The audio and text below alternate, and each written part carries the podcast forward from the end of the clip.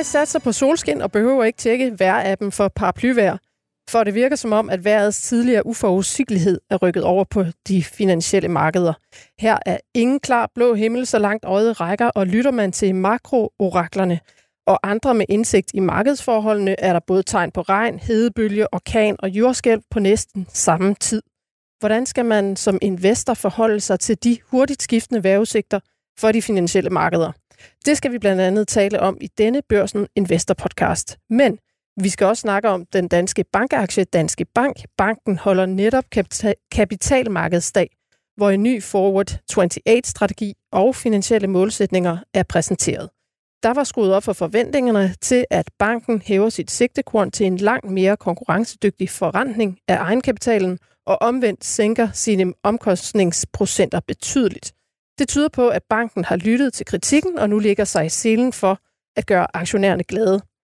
Peter Bækgaard, du er privatinvestor, og du trækker på adskillige års erfaring i markedet. Ja. Blandt andet som børsmaler på Wall Street. Ja. Hvad vil du helst eje? En bankaktie eller en fodboldaktie? Øh, ingen af dem, tror jeg. Kan jeg vælge det? Hej, du skal næsten svare, synes jeg. Så er det nok en, faktisk desværre en bankaktie, jeg må Okay. sige ja til. Jeg vil faktisk sige, at jeg blev overrasket, fordi jeg trak nogle øh, fodboldaktier og sammenlignede dem med C25 her i går. Ja. Og SIF, Silkeborg Idrætsforenings fodboldklub, den har faktisk præsteret, præsteret super godt siden øh, 2011, hvor jeg kunne trække tal tilbage. Den har faktisk givet et årligt afkast, inklusiv udbytter på 10% i snit. Hold da op. Det er altså, øh, det vidste jeg ikke, men øh, Har der været nogle udbytter? Vil jeg så lige det ved jeg så ikke, men øh, det har der muligvis været til 25, for det var den, jeg sammenlignede med. Og OB, som er røget ud af Superligaen, de har præsteret minus 17 procent siden 11 i årligt negativt afkast. Brøndby ligger lige efter. Så øhm, måske en SIF-aktie. Ja, Peter, du har lovet at tage os omkring to aktier, som du lige nu kigger særlig meget på, og den ene ejer du allerede, mens du endnu ikke er sted ombord i den anden. Ja. Velkommen. tak skal du have. Johnny Madsen, velkommen også til dig. Tak. Du er investeringschef, partner og formue og, øh, eller i øh, formue og investeringspleje. Hvilken aktie er du blevet forblændet af, fordi dine følelser måske tog lidt overhånd i forhold til dine ellers så kolde analyser?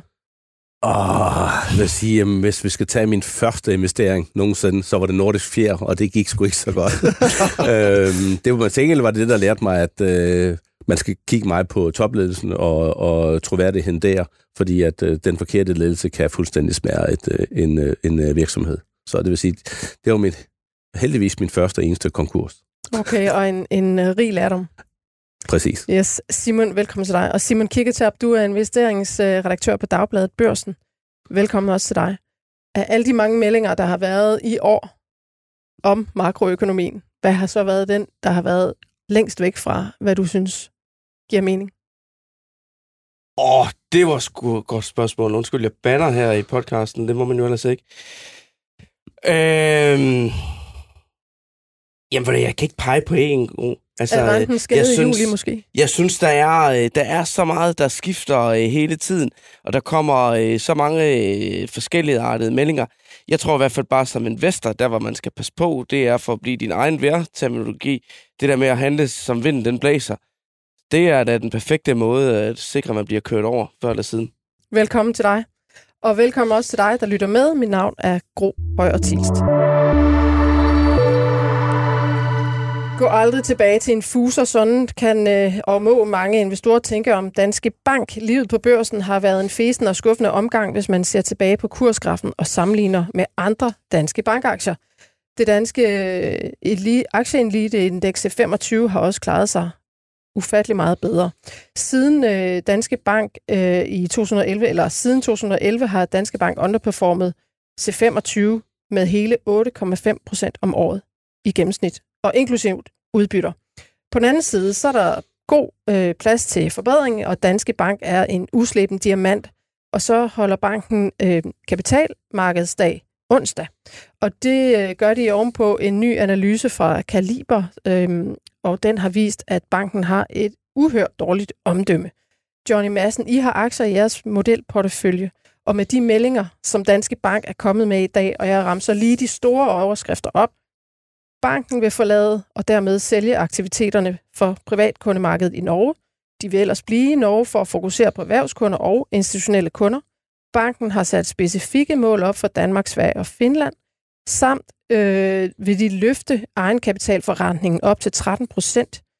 De ligger og skal øh, nå 8,5 i år til 9. Og den her 13 procents egenkapitalforrentning, øh, den skal op i 2026, sigter de mod. Og så skal de sænke omkostningerne, så de procent af indtægter kommer ned på 45 procent. De ligger på cirka 64 nu, eller det er målet. Desuden er der udbytter i sigte. Bankens ambition er at udbetale 40-60% af årets resultat, der i 23 til 26 udgør et potentiale på mindst 50 milliarder kroner. Hvad siger du? Spænder de buen i Laksegade? Øh, nej, det gør det ikke. Så, selvfølgelig skal Dan, Danske Bank kunne øh, levere bare noget, der minder omkring de, de øvrige nordiske banker. Og det tror jeg også på, at de kommer. Altså, jeg vil ikke kalde dem uslippen diamant, men jeg vil sige, at de, de har simpelthen bare været et selskab, som har været for meget hadet og for, for meget undervurderet. Øh, og, og, og på de ting, som du sætter og, og siger der, jamen, øh, aktien handles i øjeblikket selv efter en kursstilling i dag på en kursdenter på øh, 0,8 og til, på under 8 gange indtjeningen for, øh, for det indeværende år. Det viser, at investorerne stadigvæk ikke tror på det. Så hvis vi bare kommer i nærheden af noget af det, du nævner der, så skal aktien betydeligt op herfra. Okay. Ja, fordi det lød også som om, at aktien skulle bare stige med 10 procent eller sådan et eller andet, så øh, steg den med 4,2345 stykker på nyheden her. Ja. Er det, er det, hvad havde du forventet? Ja, ja, ja, jeg skrev til, øh, til gutterne øh, hjemme på kontoret med, i forbindelse med morgenmødet. Jeg tror, den gik i 175 i dag. Så, okay. jeg, så jeg, havde, jeg havde troet, at en betydelig højere kursstigning. Men og det lige jo... nu ligger den i 156. Ja.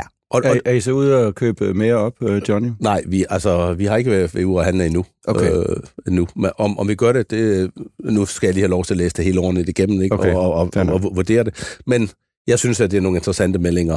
Øhm, og jeg tror også på, at der er no, en del mere potentiale i det. Jeg tror, det folk også undervurderer nu, det er jo, at de kommer til at levere væsentligt større udbytter, end det du lige har sagt der de, de er pænt overkapitaliseret. De har sagt, at øh, de skulle have en enig kerne, kerneprocent på over 16. De har, de har 18 nu. Og det betyder at i princippet, at hele den fremtidige indtjening, det vil de kunne udløse som udbytte. Og de har jo ikke afskåret sig fra ikke at komme med et ekstraordinært udbytte, blandt andet når de sælger øh, den norske forretning, eller måske allerede nu i løbet af anden halvår, fordi de lige kigger på øh, kapitalstrukturen, og det tror jeg, at det med store nævner på det. Men det er jo rigtig dejligt det her, at den i det mindste stiger, fordi vi har jo aktien i vores portefølje her i øh, podcasten, så øh, det ligger jo til vores afkast der, så det er jo, øh, det er jo dejligt at se. Når man sådan ser de der mål, Danske Bank har sat op, det er jo ikke sådan, det kan godt være, at de flytter sig fra, hvor de har været tidligere, men det er jo ikke sådan, at de virker overambitiøse. Nej. Slet ikke. Altså, øh, jeg så MarketWire havde lavet en, øh, en oversigt øh, sådan i forhold til, hvor de andre nordiske øh, banker ligger. Øh, og når det er, de har jo også øh, et, et mål om egenkapitalforretning på over 13 procent. Øh, Svetbank har på øh, over 15 procent. DNB øh, over 13 procent. Så når Danske Bank siger mål om egenkapitalforretning på 13 procent, så er det jo ikke, fordi de vil være best in class. Overhovedet ikke. Jeg sagde også, at de skal bare op i nærheden at det, som, som ligner de øvrige banker, men deres prisfastsættelse er betydeligt under de, de, de sammenlignelige ja, banker. Nemlig, det skal vi men der er, vel, der er vel også noget med, trods alt, at de skal jo ikke ud og love noget nu, som de ikke kan holde. Ikke? Så de er jo nødt til Præcis. ligesom at sætte nogle mål op, som de ved, de kan levere på, og så kan det være, at de på et eller andet tidspunkt kommer til at, at at hæve dem igen, eller gøre det bedre, end de har sagt. I forhold til, undskyld, men Johnny, den der øh, læring, du har taget med fra Nordisk Fjer, god ledelse, hvad siger du så om ledelsen lige nu? Jamen, det er jo en helt anden type ledelse, at der, der er kommet til nu. Altså, jeg synes, det er meget vigtigt, at, at man, som Peter siger, man, man signalerer noget, som man kan nå. Man, man skal ikke uoversælge nu. Og jeg tror også, det er nogle realistiske mål. Og alene de her mål her burde være nok til, at du øh, flytter øh, prisfastsættelsen betydeligt. Selvfølgelig i takt med, at man at man, man viser, at vejen øh, derhen.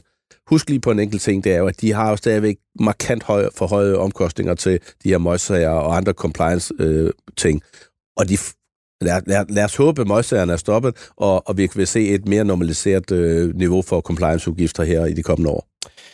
Nu snakker du meget prisfastsættelse, og det ja. er jo øh, kursinde værdi, øh, man rigtig meget kigger på, når det er banker. Du nævnte det også før, Johnny, at øh, Danske Bank, der får man sådan set for... Øh, for 80 øh, øre øh, købt i aktiemarkedet, så får man øh, en krone øh, egenkapital ja. med.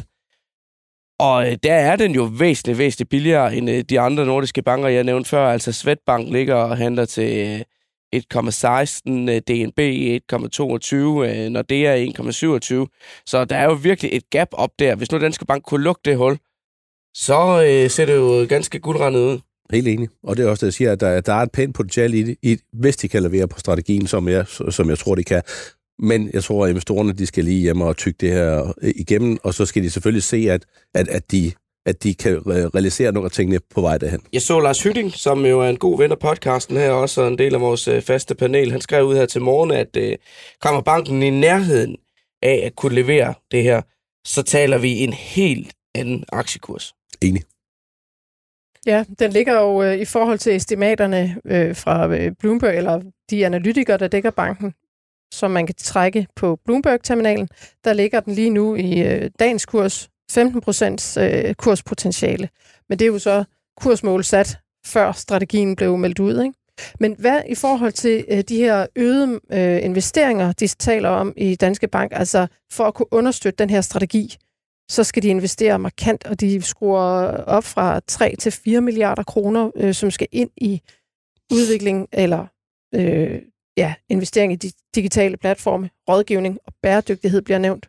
Ja, men det er jo, det er jo peanuts. Hvis, hvis de tjener 18 milliarder i år, mm. så bruger en milliard ekstra. Peanuts. så man bliver ikke bange for de investeringer Nej, der? slet, slet ikke. Men det er jo god timing med øh, nye mål og kapitalmarkedsdag i Danske Bank, fordi nu kan det jo sådan endegyldigt løfte den her aktie ud af den skygge, der har været over i forbindelse med den store hvidvask-sag, hvor vi fik bøden på plads ja. sidste efterår, og hvor de måtte øh, punge ud med, var det ikke omkring 15 milliarder kroner for at få, få den lukket ned. Og det har jo ligesom gjort, at, at der har været talt om i overvis, at der er et stort potentiale i Danske Bank, men for mange har aktien bare været uinvesterbar, fordi der har været den her skygge her. Ja, det, det er rigtigt. Altså, nu har jeg jo selv erfaring med at arbejde i Danske Bank. Jeg var der i perioden fra 10 til, 10 til 15. Øhm, og noget af det, jeg noterede mig øh, i den periode, var jo den der tumult, der var på ledelsesiden med Stroop, der kom ud, øh, Arvin Kolding kom ind, han røg ud, øh, Thomas Borgen kom ind, og der var virkelig, virkelig øh, mange og store ændringer i ledelseslagene i Danske Bank, som gjorde, at man mistede en hel masse erfaring og en hel masse kompetencer, kompetencer over en lang periode. Og det, jeg sådan ligesom hæfter mig ved lige nu, det er, at det, det føles som om, der er mere ro omkring Danske Bank og ledelsen i Danske Bank, og der er ligesom øh, mere stabilitet i de øverste lag, og det tror jeg virkelig er, er vigtigt også for, at øh, banken kan performe og eksekvere sådan lidt mere fremadrettet. Så det er en interessant øh, case, investeringscase selvfølgelig, det er helt sikkert. Ja, fordi det er vel afgørende, at de har en ledelse, der forstår ikke bare de interne problematikker, ja. men også dem, de arbejder med, altså at kunderne i Danmark svigter. Altså privatkunderne. Og der er jo mange deres omdømme er i hvert fald helt i bund. Ikke? Selvfølgelig, og der er jo mange elementer i det, også om man kan tiltrække de rigtige medarbejdere, ikke? fordi det er jo ikke nok, at banken har været hadet, både af investorer, men også i samfundet generelt har bankerne været hadet, ikke? og det har gjort det svært måske at tiltrække de bedste unge mennesker ude fra uddannelsesinstitutioner osv.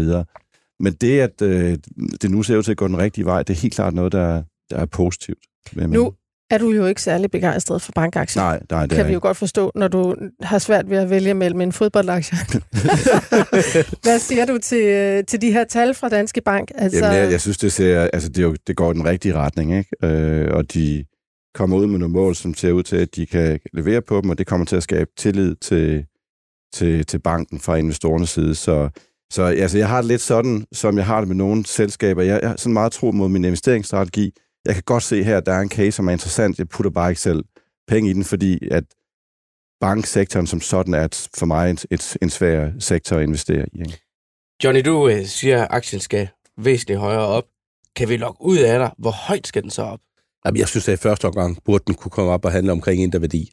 Øh, ingen tvivl om, at den skal have et et, et, en uh, lavere prisfastsættelse end de øvrige nordiske banker, fordi at de har ikke kunne levere. Øhm, så, så, så jeg synes, at mit første tanke, uh, tanke vil være omkring uh, indre værdi, at vi skal, at vi skal arbejde. Hvad hedder kursen der så? 20 procent op her fra... Det er kurs 100, 192. Øhm, og, og det vil skyde på, det, det er det, vi skal sigte efter i, i første omgang. Øhm, og det kan jo være, at vi kan få udløst noget potentiale i forbindelse med halvårsregnskabet, hvis de kommer med nogle et share buyback, eller og, og i kombination med måske en, øh, et, øh, et pænt udbytte, når de har kigget på deres øh, kapitalstruktur.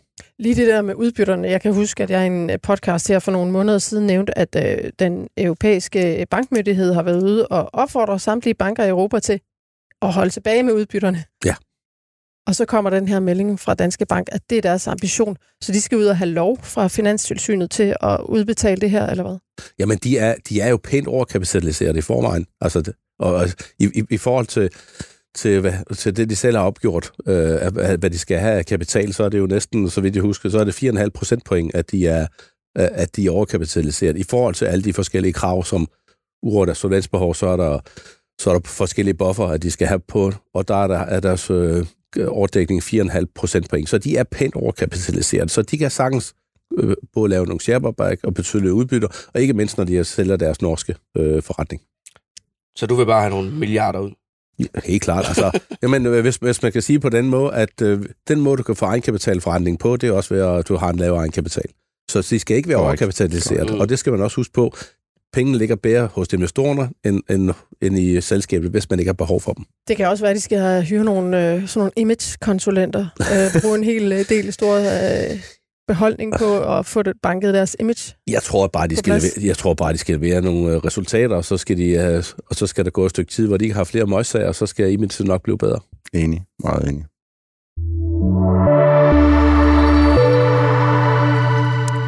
Har lige en optagelse, jeg gerne vil spille for jer, som øh, jeg var nødt til at lave i går, og øh, den handler om netop det, øh, Simon, det spørgsmål, du skulle svare på øh, indledningsvis om øh, alle de her makrotemaer. Året er lidt over fem måneder gammelt, men det kan føles som om, vi har gennemlevet flere år, når man måler på de mange og ofte modstridende makroøkonomiske narrativer, der har optaget markedsaktørerne og drevet kurserne op og ned i 2023. Velkommen til dig, Frank Hvid. Tak skal du have. Du er uddannet nationaløkonom og tidligere investeringschef i blandt andet Nordea. I dag er du blandt andet økonomisk kommentator. Du underviser og holder foredrag. Du bør med andre ord have fingeren på den finansielle puls. I dit seneste nyhedsbrev bemærkede du, hvordan markedet i år er blevet oversvømmet af forskellige makroøkonomiske fortællinger. Og nu ramser jeg op.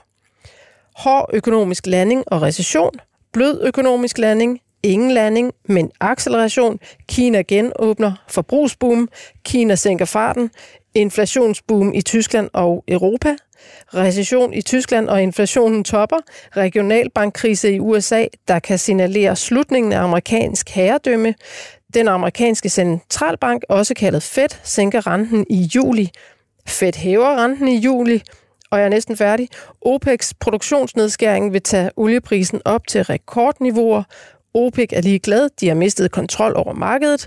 Amerikansk gældskrise vil ryste alt. Og til sidst, AI, også kaldet kunstig intelligens, vil dræbe eller redde os. Det var 14 teser, øhm, eller fortællinger. Hvor mange plejer vi at fortælle i løbet af et gennemsnitligt år? Ja, jeg vil sige, at øh, i nogle år, så har vi en eller to hovedteser, som ligesom er dem, der driver markedet. Nogle enkelte år har vi tre til fire. Øh, nogle sjældne gange har vi måske over fire, men, men det vi ser her, det er, det er noget af det, det vildeste, jeg kan huske i hvert fald i, i uh, rigtig, rigtig mange år. Det er Og meget hvorfor, sjældent, ja, hvorfor har vi så mange i år? Øh, jamen dels så sker der jo en masse geopolitisk. Øh, dels så sker der øh, så sker der det for første gang nu i flere årtier, at vi ikke kun er usikre på sådan rent øh, makroøkonomisk, om væksten er, er der eller ikke er der, om der er recession eller der er opsving. Vi er også lige pludselig blevet usikre på, hvad er inflationen? Vil den være høj eller lav, faldende eller stigende? Og det gør lige pludselig, at øh, når vi kombinerer både usikkerhed omkring væksten og inflationsudsigterne, så får vi en masse forskellige makroscenarier. Hvor tidligere, vil jeg påstå, fra 90'erne af og frem mod 2020, der vil primært snakke bare om, er væksten høj eller er den lav? Er vi på vej i recession eller ej? Og ja. nu er der mange flere makroscenarier. Okay, det var vel også, altså det rystede vel også markedet sidste år netop, at øh, både obligationer og aktier, de øh, faldt? Ja, helt sikkert, helt sikkert. Det var en sammenhæng, vi skal helt tilbage øh, til, øh, til 70'erne for at have set. Øh, så der er jo mange på finansmarkedet, det, det, har, det har de aldrig oplevet før, at de to øh, kunne gå øh, kunne begynde lige pludselig at stige eller falde sammen. Og, og ja, sidste år var det mest, at de faldt sammen. Ikke? Ja, vi havde også nogle perioder i, i, i starten af 90'erne, men altså, vi skal mange, mange år tilbage, så der er en del på finansmarkedet, som, som det er det ikke prøvet før. Så okay. det giver selvfølgelig også noget usikkerhed. Og... Så der er bare kombinationsmuligheder gange øh, mange. Ja. ja. Øh, hvilket narrativ fortæller du selv lige nu? Ja, jamen, når det gælder det helt kortsigtede, så vil jeg sige, at nu har jeg beskæftiget mig med det her i 30 år, Og jo flere år man beskæftiger sig med det, jo mere ydmyg bliver man omkring det der med vores evner som mennesker til at forudsige de kortsigtede bevægelser på finansmarkedet. Så jeg prøver mere med at undgå at komme med nogle forudsigelser. Øh, det, det går ikke så godt, fordi det, det vil folk altid gerne høre. Øh, så jeg, jeg prøver at bruge mere tid på det mere sådan mellem til langsigtet, hvor jeg mener, der kan vi godt se nogle ting og sige nogle ting med en, en forholdsvis sådan, øh, om ikke høj konfidens, så i hvert fald med, med en vis konfidens. På det korte sigt, der, er det, der vil jeg sige, der er det meget mere usikkert. Okay, øh, men, men hvad er så dit narrativ på sådan en mellemlang sigt? Jamen, det er, at øh, vi som investorer skal vende os til, at vi er kommet fra nogle øh, årtier med lav inflation øh, og stabil inflation til øh, et mere usikkert inflationsmiljø. Det betyder ikke, at inflationen behøver at blive tårnhøj, men det betyder, at inflationen lige pludselig godt kan ligge et sted mellem øh, 1% og en 6-7%. Og det har så også implikationer på renterne, at de altså kan ligge og svinge på et, øh, et noget bredere øh, spektrum, end de har kunnet i, i mange årtier. Okay, så det kan godt fortsætte med de her mange narrativer i markedet, eller hvad? Øh, ej, jeg tror, det, jeg tror, det snæver sig ind. Okay. Øh, jeg tror, det snæver sig ind. Det er også hvor, jeg synes også, det er min erfaring, at der er nogle perioder, hvor vi er lidt forvirret over, hvad, hvad er helt præcis det store narrativ. Og så kommer der en masse øh, sådan, øh, bølger på kryds og tværs, og så på et tidspunkt, så kommer der sådan en åh oh, ja, det var det. Øh, vi så det også før finanskrisen der i, i 06-07, og der var en del, der krydsede. Vi så det også i sen 90'erne, øh, hvor der var en del usikkerhed. Øh, der var så et hovednarrativ, der hed det, den nye økonomi, og, og det hele var bare fantastisk. Men der var altså stadigvæk masser af tvivl øh, dag for dag og uge for uge. Øh, og det blev så ligesom øh, opklaret, da vi kom ind i 2000-2001, at okay, det var, det var en boble. Det samme var det med finanskrisen, lige pludselig, og for brokker der var noget, der var gået lidt for godt, til det var, til det var sandt. Mm. Men, men i forhold til, hvis du lige skal afrunde her, altså hvad er det bedste råd til investor i forhold til de her makroøkonomiske temaer, både på øh, kort og mellem og lang sigt? Altså, hvor meget skal man lytte til dem? Jeg vil sige, man skal bruge så lidt tid som overhovedet muligt på at lytte til alt det kortsigtede. Man kan læse nyhederne, øh, og man kan øh, følge med i dem for underholdningens skyld, men rent investeringsmæssigt, der skal man prøve at kigge på, sin, uh, sin privatøkonomi, hvis man nu er en privatperson, der skal investere, og se, hvad er det, der er det smarteste for mig på mellem til lang sigt at investere efter. Og så gå efter det og få lagt en portefølje, der ser fornuftigt ud ud fra det, og så holde sig til det med, øh, med meget få ændringer. Man kan måske lave en lille legeportefølje ved siden af, for at få stillet sit, uh, sit spiller og legegen. Ellers så skal man forholdsvis uh, lave noget, der er sådan langsigtet stabilt, og ikke lave for mange ændringer, men mindre af markederne selvfølgelig er nogle fuldstændig vilde sving. Øh, og en af de ting, der selvfølgelig er kommet de seneste år, som pludselig gør det relevant at lige kigge igen på sin portefølje, det er jo lige pludselig, at obligationer er blevet interessante. De kommer fra 0 i rente, mange af dem, til lige pludselig giver de både 3 og 4 og 5 og op til 6 procent i rente, så det bliver meget mere interessant. Så nogle ting, det, øh, der skal man selvfølgelig lige kigge på. Hov, ændrer det noget for mig, at, øh, at der er en helt aktiv klasse, der pludselig bliver meget mere attraktiv? Godt. Okay, Frank Hvid, tusind tak, fordi du ville være med i øh, Børsen Investor Podcast. Selv tak. Det her var 14 teser, som Frank Hvid ikke står bag. Det er nogen, øh, som en øh, Bloomberg øh, markedskommentator har fundet øh, fra en, der hedder Brent Donnelly, som er indehaver, tror jeg nok, af Spectra Markets, og han er forfatter og tidligere valutahandler. Det er altså ham, der har fundet de der 14 teser. Så Peter Bækgaard, øh, hvad siger du? Altså, kan du af til at flyve med øh, på de her øh, fortællinger? Ikke. Overhovedet ikke. Jeg synes jo, Frank summerer det rigtig godt op til sidst, ikke? at øh, man skal passe meget på med at sidde og kigge på de der kortsigtede, altså jeg kalder det, alt, jeg kalder det støj. Det er støj. Og øh, en af de vigtigste ting, som jeg har lært over tid, er vigtigheden af at være fuldt investeret. Så for eksempel så var jeg, jeg var fuldt investeret igennem 22, og tænk så, hvis det var, at man havde solgt på nogle tidspunkter der, hvor markedet var i bund, hvornår var man så kommet ind igen? Altså markedet er jo i virkeligheden begyndt at stige kraftigt igen. Ikke? Så, så det er rigtigt nok, hvad han siger, at øh, man skal ligesom se på sin egen private forhold, hvad er det, jeg har brug for øh, på lidt længere sigt, og skal jeg tage min risiko ned, måske med lidt, med, øh, lidt mindre i aktier, lidt mere i obligationer, det er helt fair. Ellers så skal man prøve at navigere igennem det der med at, at bare acceptere, at det er, det er primært støj. Ikke?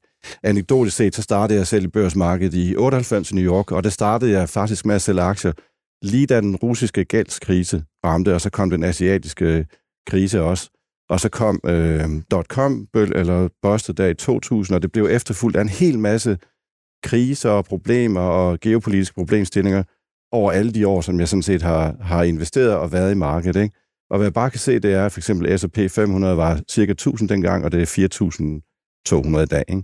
Så man kunne bare have været der hele vejen igennem, og så have kigget væk fra det, og så har man sådan set været, været fint, ikke? Mm. Været okay. Hvad med sådan noget som, der, så kommer coronakrisen, ikke? Og så ryger alt jo øh, nedad. Skulle man også bare, holde du fast der, Johnny, for eksempel? Altså, nu er jeg så heldig, at I ude og lave en øh, podcast med mig også øh, i, øh, i marts 2000 og, og, og, og, og, og 20. Øhm, og, og, og præcis der, der, der fortalte vi også, at vi gik ind og købte en øh, og, og, købt, og vi købte bredt ind i markedet og købte et par indeksforeninger, fordi markedet blev sat ned med, med, med lidt over 30 procent. Men jeg er meget enig med Frank Ved og med Peter. Jamen, altså, hvis der sker nogle meget, meget store bevægelser, så er det der, man kan, kan gå og så, og så ændre sine porteføljer lidt og tilte dem lidt. Ikke? Men der skal man bare øh, holde ved. Altså, jeg kan jo komme med det argument og så sige, hvis aktier måske skal give 6-10% på anno over, på rigtig, rigtig lang sigt, jamen så er det mere risikofyldt at være ude af markedet end i markedet. Og det, og det er jo det, som Peter han argumenterer for. Det er jo rent faktisk det, som vi, øh, som vi ser. Det der er noget rigtig mange analyser på, det der med, hvis man står ude af markedet på de bedste ja. dage, så misser man to, nærmest det, det totale afkast. Lige altså.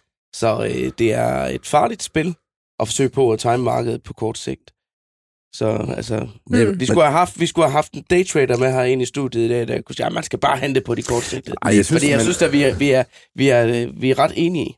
Ja. ja, men jeg synes også, der er en færre kommentar i, at, øh, at øh, renten er gået fra at være 1,01 procent til at være 5 eller 6 på en realkreditobligation. Ikke? Og det giver selvfølgelig nogle muligheder for at komme ind i en anden aktiv klasse Absolut. end, end aktier. Ikke? Det har været sådan ligesom i rigtig mange år, at renterne har været faldende. Ikke? Men, altså, ja, men jeg tror også, man skal være opmærksom på, at uh, markedet blev meget mere kortsigtet, og, og det vi kalder professionelle investorer er også blevet meget mere kortsigtet, for der, mange af deres porteføljemanager bliver målt på kort sigt. Så det kan godt være, at det påstår, at de er langsigtede, men hvis man måler øh, dem, der så skal udføre investeringerne på kort sigt, så kommer de til at agere kortsigtet. Og det er derfor, vi får nogle meget, meget vilde udsving. Og som, som langsigtet investor, som Peter siger, det er simpelthen støj, se igennem det, men vær forberedt på, at de store udsving, de er kommet for at blive. Ja, lige præcis det der. Altså, Nvidia er jo stedet helt ekstremt ja. meget i år, ja. ikke? 170 procent, tror jeg, ja. det var. Øh, og der ligger der jo nogle store øh, institutionelle investorer i USA, og har, ligger fuldstændig bag ja. om den kurve. Så de prøver at købe ind i den, øh, og det gør jo tingene ganske farligt. Ja, og, og, og det er jo simpelthen forfærdeligt, at dem, der burde være langsigtet, de, øh, og, og også kunne agere efter det, at de begynder at agere så kortsigtet. Altså, jeg kan huske, at vi startede i branchen, ikke? så var det, da vi sad der som øh, børsmaler, øh, så kunne vi se, når, når de store institutioner gik ind, så, så vidste vi, at så var vi tæt på bunden. Nu det, nu det, nu kan du grine lidt at nu er, det, nu er det faktisk modsat. Nu kan vi faktisk se nu, at efter markedet er steget her i år, nu begynder på Bank of America Merrill Lynch, nu mm. begynder mm. de store investorer faktisk at begynde at vægte op. Altså, det er jo Galmatias i min optik. Altså, det, det, det går ikke. Altså, jeg, jeg tror, det kommer til at revurdere deres, deres sælger, på, sælger på vejen ned og køber ja, fantastisk. op på vejen op. Det skal nok. Det er ja, godt. Ja. Og så er det jo også dem, der øh, primært står bag algoritmehandlen, ikke? Lige præcis, altså øh, ved ja. siden af. Ja. Men det er da en god pointe, det her, men når man har de her store udsving, store skift i markedet, så er det da der, at man skal overveje, kan man skrue på noget i sin portefølje ja. fremadrettet? Og nu nævnte du realkreditobligationer. Jeg tror også, jeg sagde det i sidste uge eller sådan noget. Så jeg har selv for første gang nogensinde købt realkreditobligationer til en rente på 6%. Og altså, det her jeg da for, forsvoret øh, nogensinde skulle ske nærmest, altså hvis vi spoler to-tre år tilbage. Obligationer har jo været fuldstændig intetsigende med øh, negative eller øh, ingen rente. Men lige pludselig, altså så kigger man der, jamen okay, altså de kan købes ind til en øh, effektiv rente på øh, 5,9 procent. Det er da ikke så dårligt. Det er, det, er, det er super. Altså, vi, vi gjorde det selv. Vi har også ligget med meget, meget lave vejet gennem øh, lang tid på vores obligationsbeholdning, men øh, i, efter, i efteråret begyndte vi så at, at, at skrue vejen op på vores obligationsbeholdning, fordi vi fik betaling for, for at påtage sig en, øh, en renterisiko. Og det er jo det, man, det, er det, man skal huske som investor, når det, eller alternativet bliver mere øh, interessant. Men jeg er ikke i tvivl om, at på sigt, der vil aktier stadigvæk give mere end obligationer, også på de her niveauer, men det er rart at have nogle penge stående i nogle korte obligationer eller cash, som man kan trække på, når de her store bevægelser kommer, så man ikke bliver tvunget til at skal sælge aktier på diverse tænkelige tidspunkter.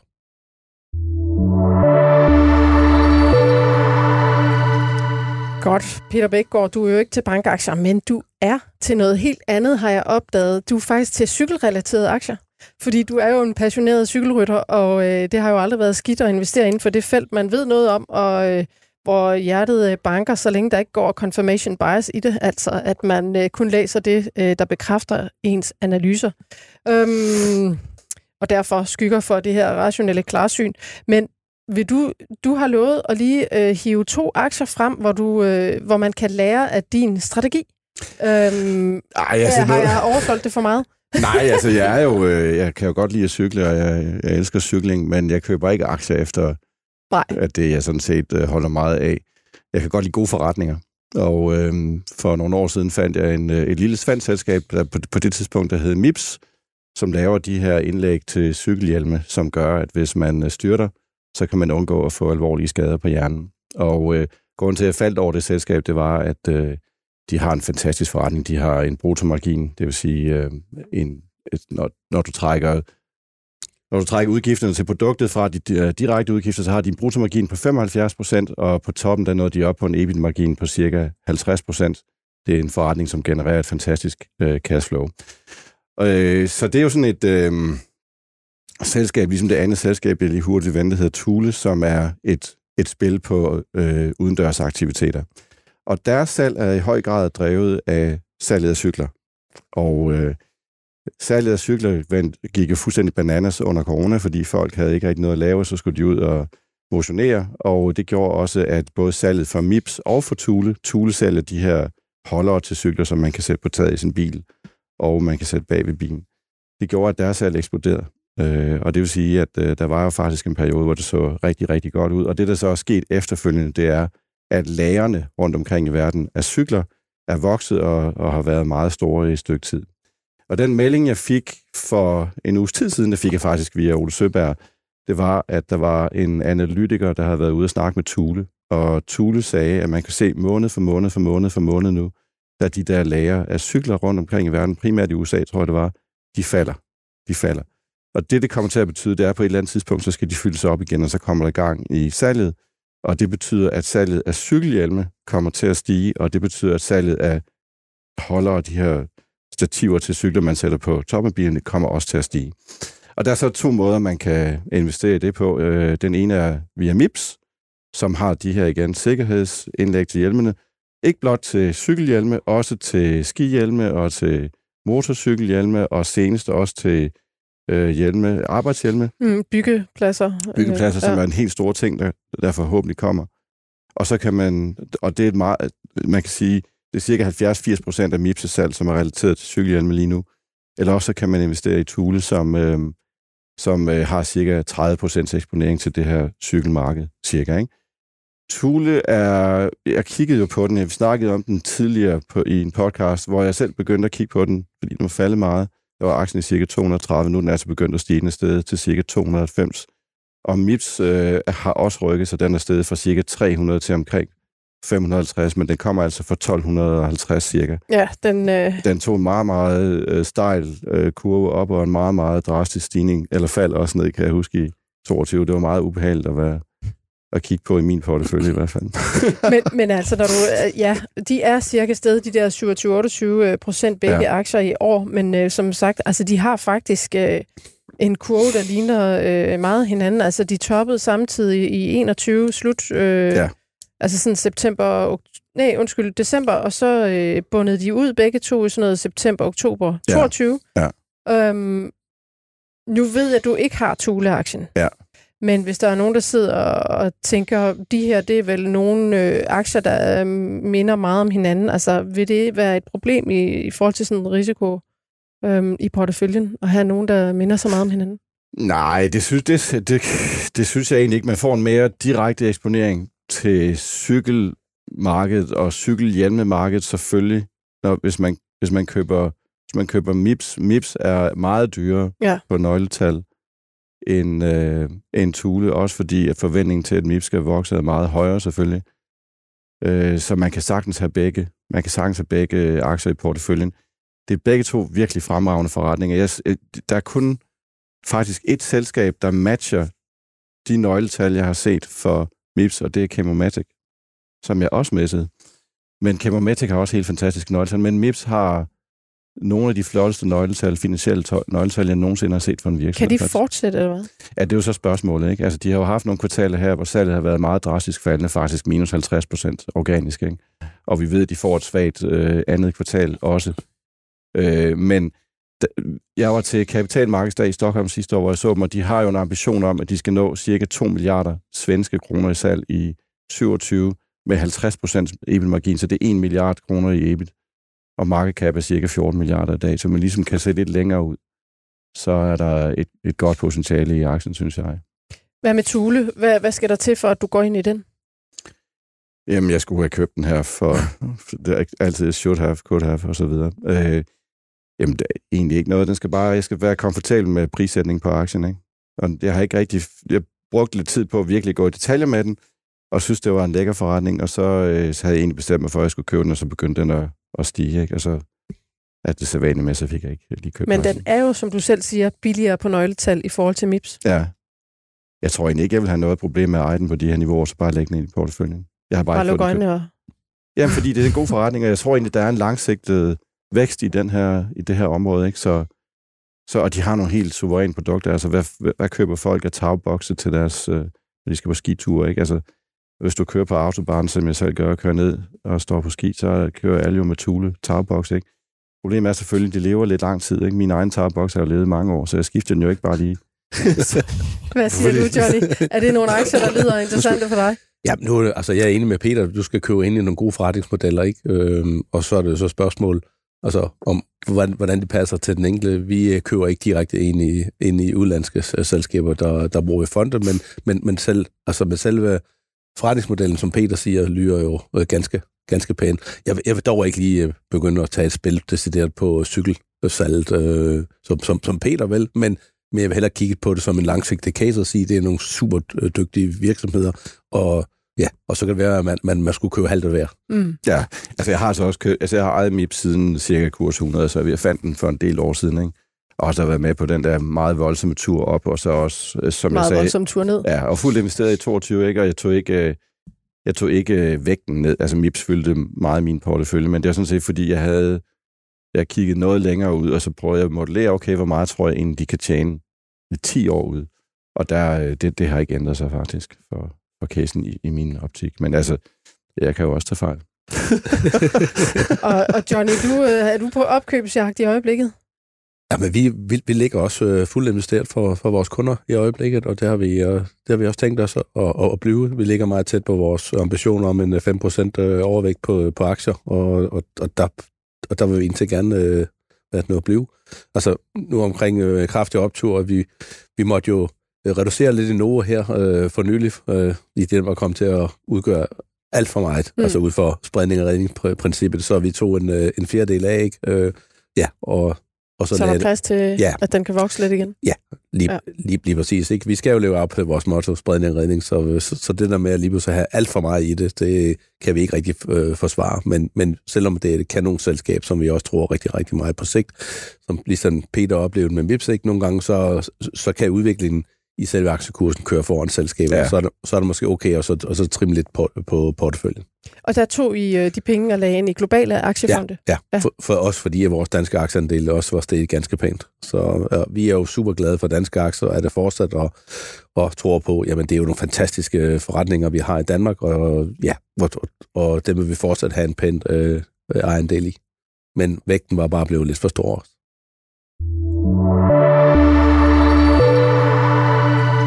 Vi har hverken Nvidia eller Novo Nordisk i vores All-Star-portefølje, der består af 10 håndplukkede aktier.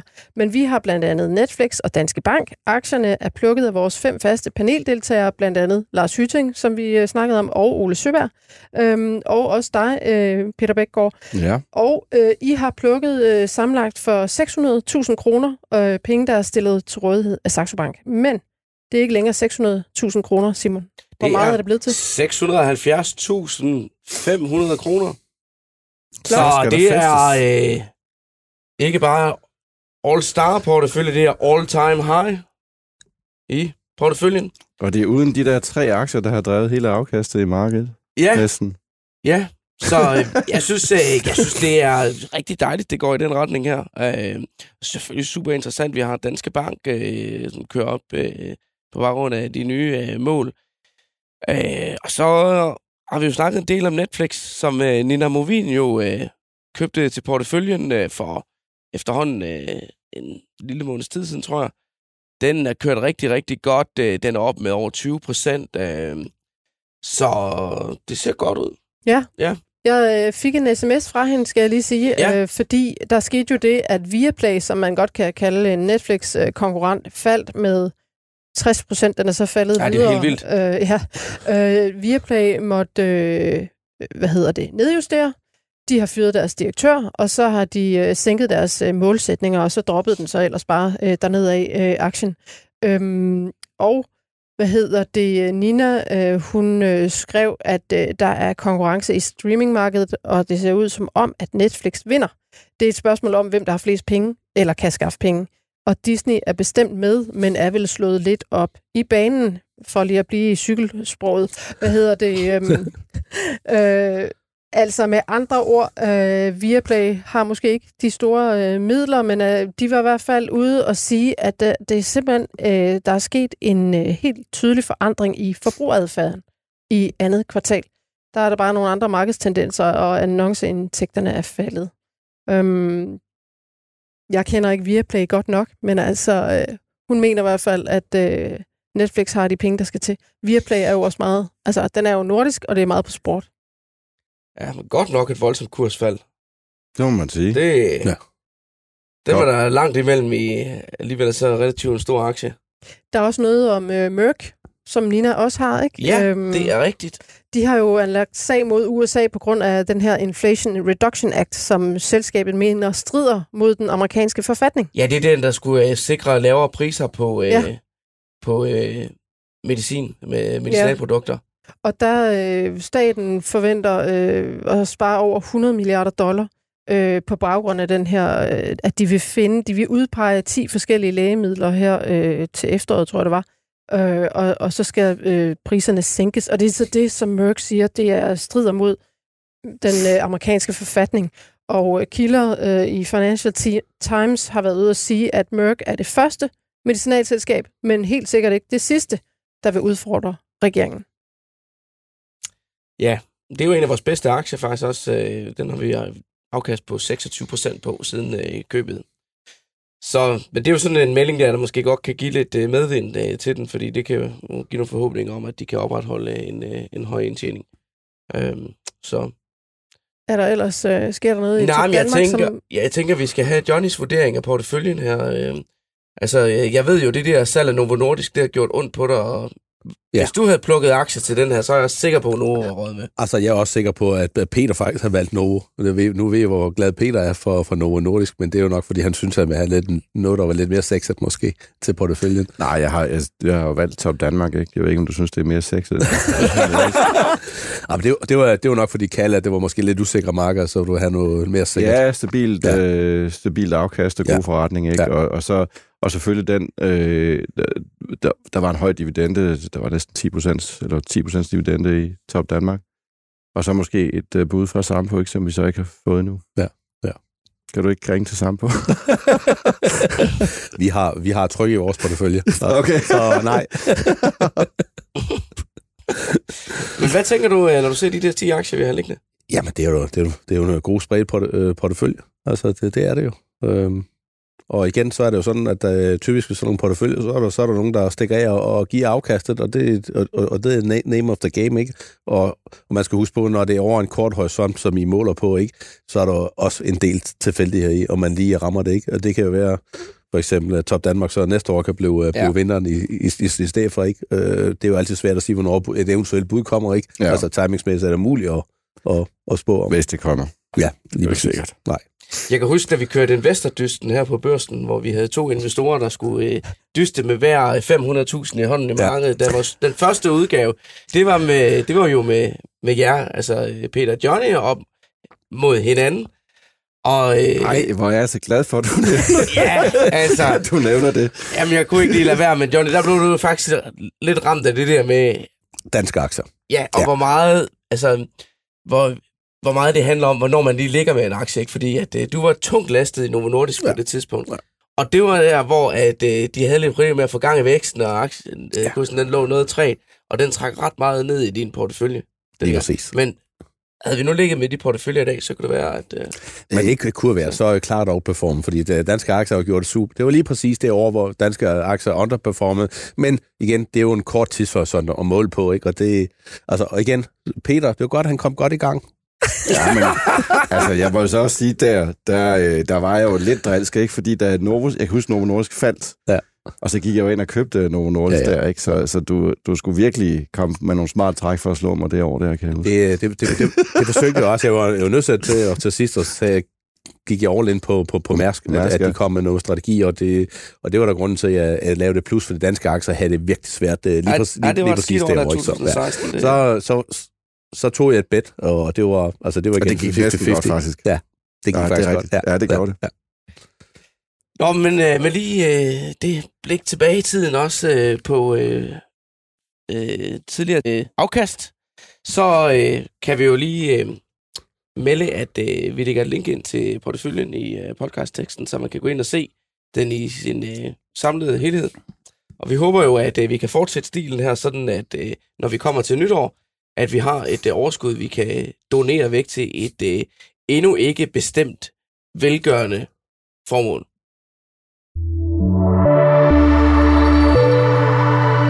Det var alt, hvad vi havde på programmet denne gang til dig, der lytter med. Husk at blande inspiration og idéer med, øh, fra andre med lige dele sund skepsis og egne analyser.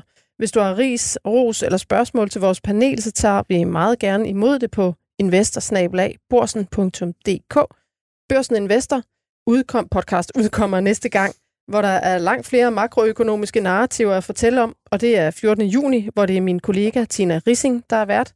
Tak til jer i studiet, Peter Bækgaard, Johnny Madsen, og dig, Simon Kirketab, investorredaktør på Dagbladet Børsen, og Mie H. Christensen stod for teknikken. Mit navn er Gro Højer Tilst. Tak fordi du lyttede med.